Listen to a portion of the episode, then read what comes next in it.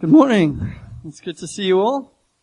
My name is Grant. If we haven't met, I know there are some new faces here today, so it's great to see you all and great to have you here today and to be together to celebrate, as Brendan has said, our two-year anniversary and two years of God's goodness to us as a community. So if you did just wander in here today, if you're just here on the off chance, it's really good to have you here today. And you've stumbled into a significant historic moment for us as a church. So welcome. It's wonderful to have you here. And we just want to celebrate something of God's goodness to us. A lot has happened to us and for us as a community in the last two years. And we just want to celebrate God's goodness to us, His hand on us as a church. I just, before I say anything else, I love to pray for us and to thank God. And I'd love you to join me and just thank Him for something of what He's done in the last two years. So Lord, as today is a celebration, we do want to celebrate together, but we want to celebrate you. And we welcome you here. We ask you to come and be here, be the center of this meeting be the center of our lives, be the center of this church. We lift you up, Lord, and we want to focus on you at the start of this message, and we just ask that you would speak to us, inspire us, encourage us. And we just thank you, Lord, for two years of your goodness to us. Amen. Can I ask before I carry on speaking, if you joined this church, if you became part of this community in the last year, would you mind raising your hands just so we can see who you are, and maybe just to get an idea of uh, who God's added? It's a lot of new hands, a lot of new people, and it's really wonderful to see God adding new members to this community here. Today isn't just a normal service. It's not a normal Sunday celebration. Today is a celebration service. It's a big day. It's a big moment for us as a church. And we do want to take the time to enjoy God, celebrate God, and celebrate each other. And maybe before I carry on preaching, I do want to say thank you to this church. I want to say thank you to each and every one of you who have played a part who've been here, who've done anything, who've prayed, who've invested, who've served, who've sacrificed, who've given of your time and your energy, and whoever you are, whatever you've got, whatever's inside of you, thank you for playing your role in this community. And I think I can speak for the elders when we say that we're grateful to this church, and we're proud of this church, and we're proud of what God is doing among us. And if I can just uh, steal a, a line from Hillsong Church, Redpoint Durban is not built on the gifts and talents of a few, but on the sacrifice of many. I think that's an amazing line that I just want to borrow there. But I just want to say it's not about one or two people. This church is about every member of this community playing their part, giving what they've got, and um, adding to the greater good and the greater work of what God is doing through us together. Thank you, thank you, thank you for the role that you have all played, for the responsibilities you've carried, the time that you've given, whether it's public or whether it's in secret. Thank you for the part that you have played in building this church and adding to what God is doing among us. So on Tuesday night, our life group sat together and we sat around in a circle and we indulged a bit. We had a nice big chocolate cake from Bread Ahead and we sat together with some tea and some coffee and we chatted a little bit and we kind of went through some of the highlights of the last year as a church. Kind of like old friends who get together and reminisce and look at the good old days and talk about some of the highlights. And some of those are big moments, you know, the really big moments that you never forget. And some are really small things that just for some reason stand out or carry some significance. And probably for about an hour, we just threw out different stories, some deep, some very shallow, some fun, um, some quite serious, and just enjoyed something of God's goodness together as a church. And I'd like to start doing something of that today at the start.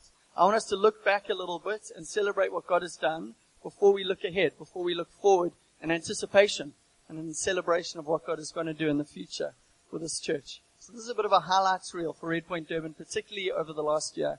And I can't believe it, but 53 weeks ago, we first started meeting in this space.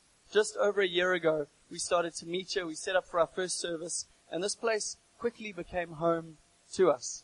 Brendan mentioned it already, but our first year was a crazy year. We were a gypsy homeless church, moving from place to place, Botanic Gardens, the beach, Durban Country Club, uh, DHS, wherever it might have been. And it was fun in some ways, but it's really good to be a little bit more established and settled in a place like this. And Glenwood Prep really has become a great home to us as a church. Um, as we chatted, and I've asked some of you and some of the stories that came through our life group, there were some very funny highlights and some very interesting moments that people seem to remember. People celebrated the warmth and the authenticity and the genuineness of this community. And we're just celebrating something of what it's like to come into this group of people and experience the love and um, I guess invitation and welcome of who this community is. But people also remembered Brendan preaching with a snake. Some people couldn't believe that he had a real snake up here during the Sermon on the Mount series, and apparently some of the people were really terrified by him, uh, I guess, freaking them out with it. We had a carnival day out here in the rain, a bit of a community day like we've got today. And during that uh, carnival day, it was raining quite hard. And at times, I think we got drenched, but the kids seemed to love it being on the jumping castle and some of the rides we had. We bride, we had fun together as a group. I think some of the things like Brendan mentioned, that horrible sound moments at the Botanic Gardens, there've been some real uh, logistical or admin nightmares. And also the guys up front have occasionally said some highly inappropriate things, sometimes intentionally and sometimes by getting tongue tied, but I won't mention any names with that. One of the girls in the church said that when she'd gone overseas, this community had been a lifeline for her. Maybe that's too strong, but at least had kept in contact and loved and had supported from a distance. And I love the fact that people could be connected from across the sea. In fact, one of the guys who's moved from here to London sent me an email this week about what God had done in his life and his time in this church. And he's still listening to some of the messages and sending some feedback on that. One of the guys in this community said that when he lost a loved one, that this church was incredibly uh, caring and comforting to him. In fact, he says it's that loved one's birthday today. And I just thought it's amazing that he could celebrate with us today as a community while he mourns and thinks of his brother too. God has been good to us as a group of people. A lot of people spoke about the growth that we've experienced. We started with about 40 people two years ago, and now it's wonderful to see this room so full of new and old faces. We've seen God add to this church, so we've grown in size, but we've also grown in maturity and in faith, in understanding of God's ways, and in knowledge of God. And on top of that, I think we've grown in excellence in the things that God is doing among us. Some of the things that people said encouraged them was seeing our band grow. We, for a year, had one band of two people. Now we've got two bands of about five people in each band. It's just wonderful seeing new people kind of serving and playing a part in a new way. And I think the guys who led worship today did so in such a great way. Our kids ministry has grown and is split into two age groups. So we've got a younger group and we've got an older group.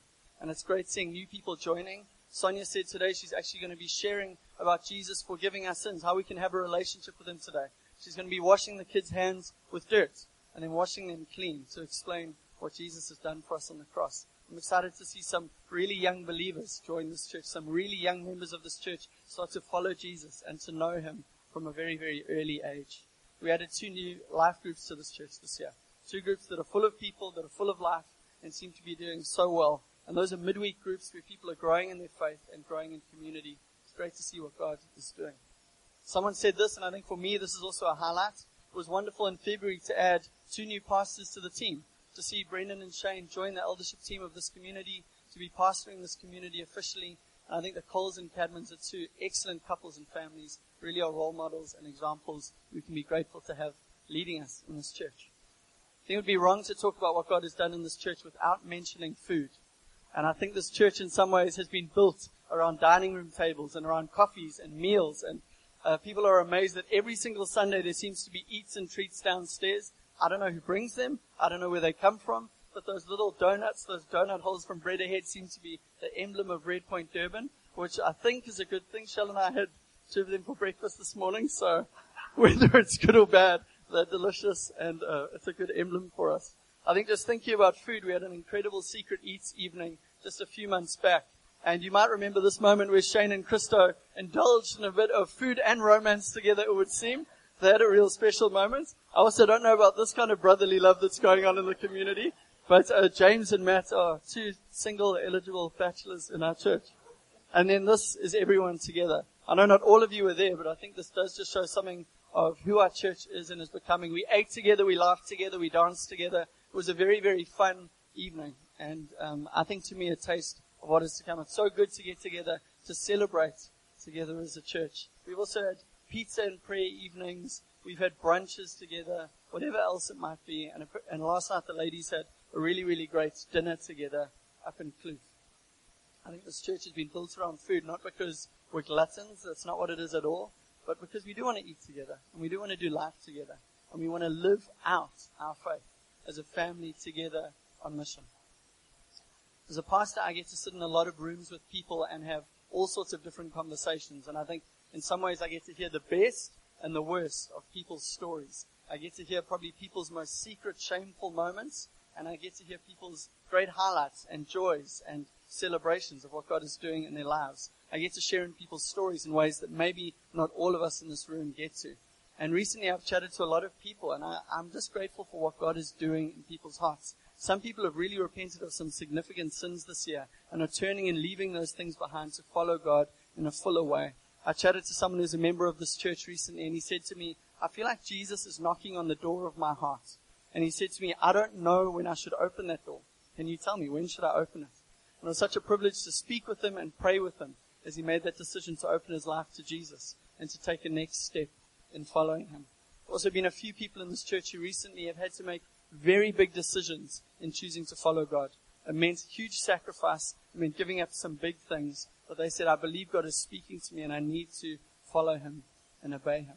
That gets me very, very excited. And I did just want to ask today, um, show of hands, who in this room, who in this community feels like God has spoken to you in some way or changed your life in some way, has been discipling you and maturing you in the faith over the last year or so?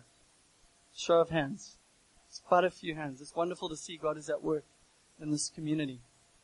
I wanted to share one more story of God's powerful life change in someone's life in this church. This goes back all the way to before we even started and had our first Sunday to our first kind of meeting in the upper room at Red Point in Pinetown as we all gathered together as a group of people. One man in the room, Christo Klein.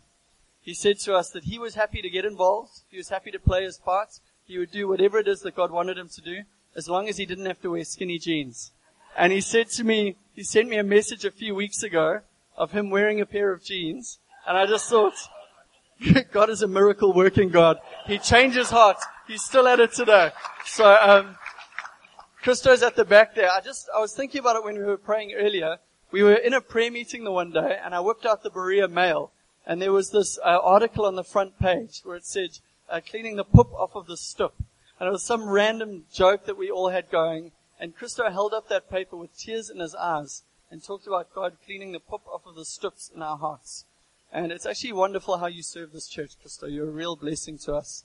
And it's so good to see you adapting and uh, adjusting in this community.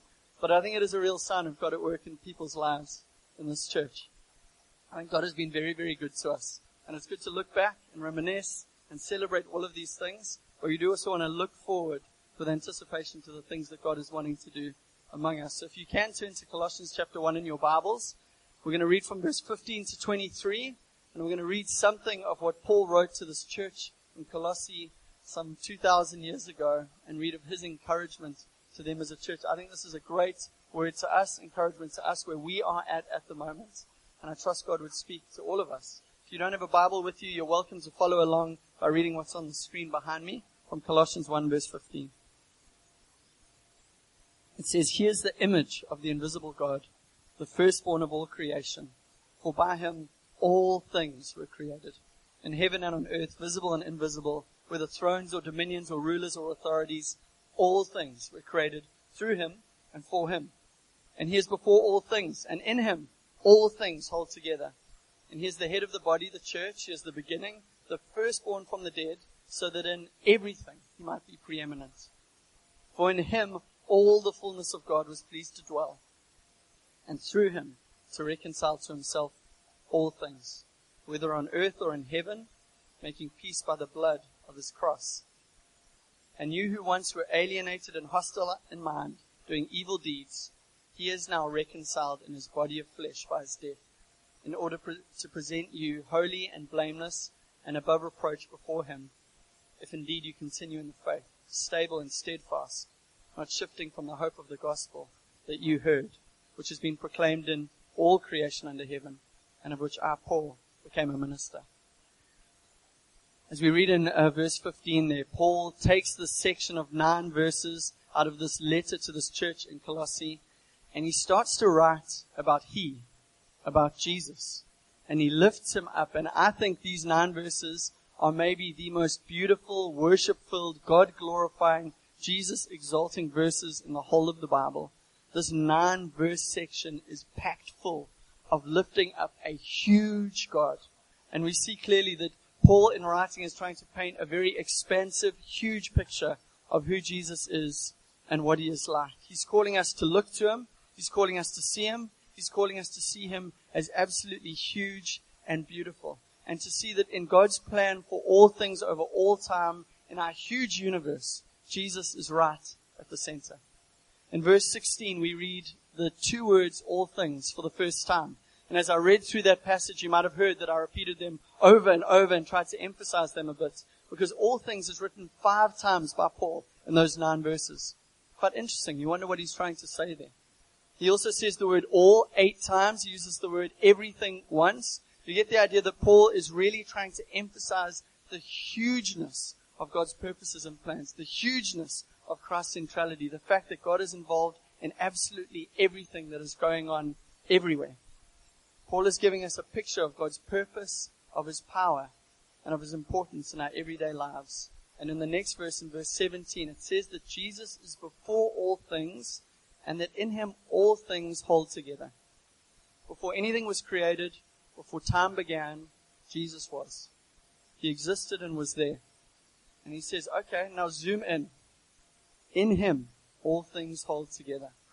And I don't know if you've thought of this before, that the molecules, the cells that make up our bodies and everything we see and we know are held together by Jesus. His involvement in our lives, His involvement in our universe. Jesus is the one who in His power holds it all together. And I want to say that because He is a part of every part of our lives. And I want to say to us all today that God is not distant and out there. He is not far away. He is more close, He is more intimate, and He is more involved in our lives than we had ever imagined before. Jesus holds even the molecules of our bodies together by His power. Then in verse 18, it says that Jesus should be preeminent over everything. And that is a bit of a big theological term that we don't use often, the word preeminent. So maybe I could reword it in another way. Jesus is paramount over everything. Okay, that's not really a word that we use too much either. Jesus is to be the focus, the center. He is to be at the middle of everything that is going on. He is to be our life. He is to be our everything. Jesus is, so Paul is saying that Jesus is to be first place, not just in our lives, but in everything that is going on in the universe. Paul is lifting him up above it all. And it gets very interesting here, where we take that abstract idea that's out there and we personalize it a bit. And we say, is he preeminent, paramount, central, the focus of our lives. Your life and mine. Is Jesus preeminent in our lives? Verse 20 to me is the central verse. And it's like Paul has been doing this build up to get to something that is very, very interesting. And verse 20 is crammed with truth. It's crammed with understanding about God's ways. And it's crammed with a big, big picture of what God is involved in doing in all of creation. It's a very, very a powerful picture when we see that God has created everything. And that's what it says in verse 16. God has made everything that exists, visible and invisible, anything that you can imagine. I think of all of the people in this room today, a hundred or so of us, everything that we've seen. I know many people here would have traveled to many different places around South Africa and the world and seen different people and different cultures and different animals and different places and buildings and all sorts of things. And on top of that, we've seen things through TV, whether it's animals or cultures or tribes, whether it's uh, watching documentaries on space and exploring galaxies and the universe, or whether it's exploring the depths of the ocean and all sorts of creatures that live at the bottom of the sea. Maybe it's National Geographic or Animal Planet or something where we've watched all these interesting features about different animals and insects and creatures that exist. Or maybe you're like someone who enjoys a microscope, maybe you're more in the medical field. Maybe you've watched all sorts of things about cells and DNA and biological things that I know nothing about. And Paul's trying to say that everything that exists was created by him. The huge depths of the universe to the smallest aspects of the human body was created by him. Everything we've seen and everything we haven't seen is made by God and it's beautiful. But I want to be a little bit real and cynical for a second. As we watch the news and as we look out of our windows and as we live our lives, there's also a lot of negative things in our world. It's not all just beauty. There's a lot of brokenness. And As we watch the news, as we live our lives, as we spend time with people, as we look out of the window, as we drive along, we see the effects of brokenness and sin and the realities of a damaged world that we live in. So yes, creation is beautiful, but also creation is affected at the most intimate level by sin. And the same God who has created all things is now at work reconciling all things to himself. Isn't that an amazing idea? Abraham Kuyper was a Dutch politician and theologian, and he had this to say. There is not a square inch in the whole domain of our human existence over which Christ, who is sovereign over all, does not say, does not cry, mine. Anything you can imagine is something that Christ has created and something that Christ is sovereign over. Now, I want to show you some pictures today of our city. The pictures taken by Callum and by Jesse Greaves. And I want to get a bit of a bigger picture of the fact that Jesus says, over every square inch of anything that's ever been created, that is mine. I am Lord of that. And if we can just fly through some of these things, the beautiful Durban beachfront, we can go a little bit quicker, Ryan. Isn't that an amazing view of our city? Some beautiful pictures of Glenwood, the CBD. Some beautiful sand art, the center of the city. This is Durban, you know, this is our community. And if we can end with two photos, this is uh, Glenwood. That's actually where we are right now. And this is a photo that Sean did for us with his drone. It's a cool picture of the building we're in right now. As we think about that quote of Abraham Kuyper, as we think about the words of Paul, everything that is existent, in existence is created by God and is something that he is reconciling to himself. He's making all things new. I think that's absolutely incredible. God is not just wanting to save individuals. He's not just wanting to reconcile individuals to himself and deal with sin in our lives, but in the brokenness of our world and universe, God is at work making all things new. I said as a pastor already, I get intimate access to people in a way most others don't. I think over the last week and a half, I've spent time with a whole bunch of different people. I wrote it down. A journalism student, an architect, an artist, a school principal, a doctor, a financial advisor, an optometry student, some creatives, a few business guys, and even a few pastors. So if you're in that list, maybe that's you. But it's just an amazing thing to have access to people of all sorts of different careers and experiences and interests, people involved in different spheres of society. And the question I want to ask you, the idea I want to put out to all of us today, is that if beyond those job titles and the things that we do, if we could imagine ourselves as part of what God is at work doing in our world to reconcile all things to Himself. It's not just the job you have or the title you have. You are part of God's purposes in this world to see His transformation come. In the sphere of influence you're in, in your industry, among the people that you know, in the job that you do to bring God's kingdom, to bring God's ways, to bring God's will, to bring God's reconciliation. That is the vision of Colossians 1. And it's also the vision we find in 2 Corinthians 5. I just want to read from verse 17 to 21. It says, Therefore, if anyone is in Christ, he is a new creation. If anyone is in Christ, he is a new creation. And I did want to ask you today, are you in Christ? If you're here today, are you in Christ? Maybe you're in church, maybe you're in this community, maybe you're in our meetings, but are you in Christ? And he carries on from there and says, The old has passed away. Behold, the new has come. All this is from God, who through Christ reconciled us to himself and gave us, gave you, and he gave me, the ministry of reconciliation. That is, in Christ, God was reconciling the world to himself, not counting their trespasses against them, and entrusting to us the message of reconciliation. Therefore, we are ambassadors for Christ, God making his appeal through us. We implore you on behalf of Christ, be reconciled to God. For our sake, he made him to be sin who knew no sin so that in him we might become the righteousness of God. I can ask it one more time. Are you in Christ here today? Because if you are, if you are a follower of Jesus, you're a Christian, if you're saved, if you're born again, whatever term you want to use to describe your faith, if you are in Him, then these verses tell us a lot about what we are to be doing.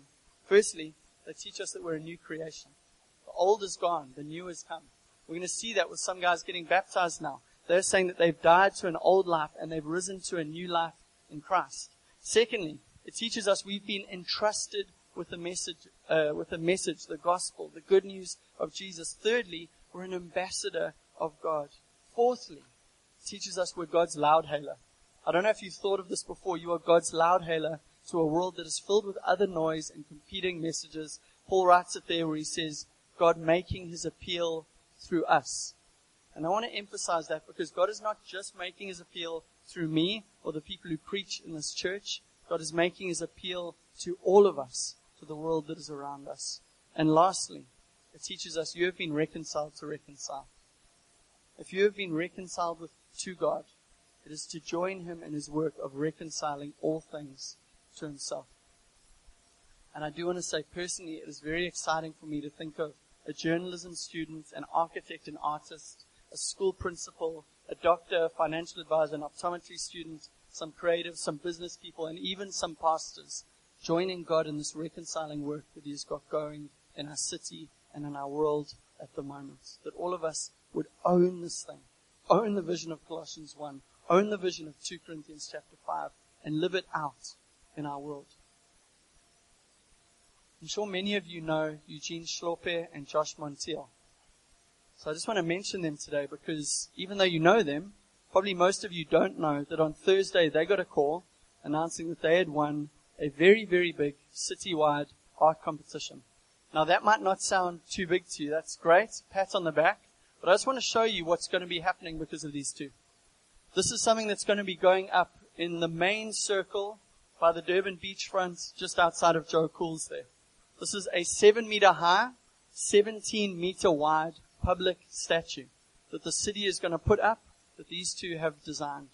And when I heard that, I just thought that is such an incredible thing. These are two young guys in their early 20s who sent up a proposal, who had a creative vision, who had a dream. They sent it to the city and they won.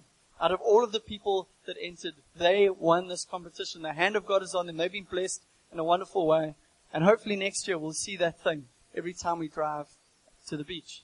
And I say that because I think of the tourists and all the people who live in the city of Durban who are going to drive past that and how it's going to shape something of their perception and understanding of the city of Durban. I mean, isn't that really, really beautiful? And I just think two people, yeah, you can give them a round of applause. I think that's great.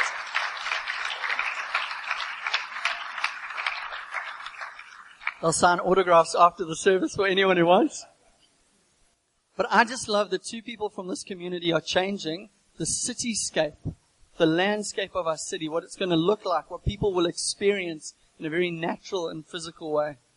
And I want to say, I think what God is saying to us through these two passages of scripture is that beyond just a natural physical way, God is wanting us to be involved in reshaping the spiritual landscape of our city.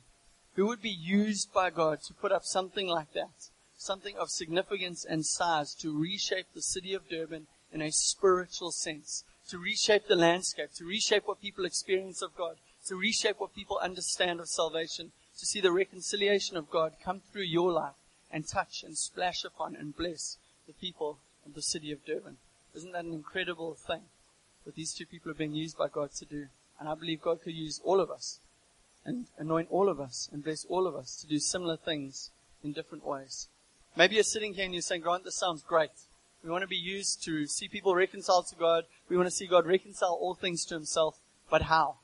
But how do we do it? And verse 20 gives us an answer, but I'm not going to promise you that it's the answer you want to hear.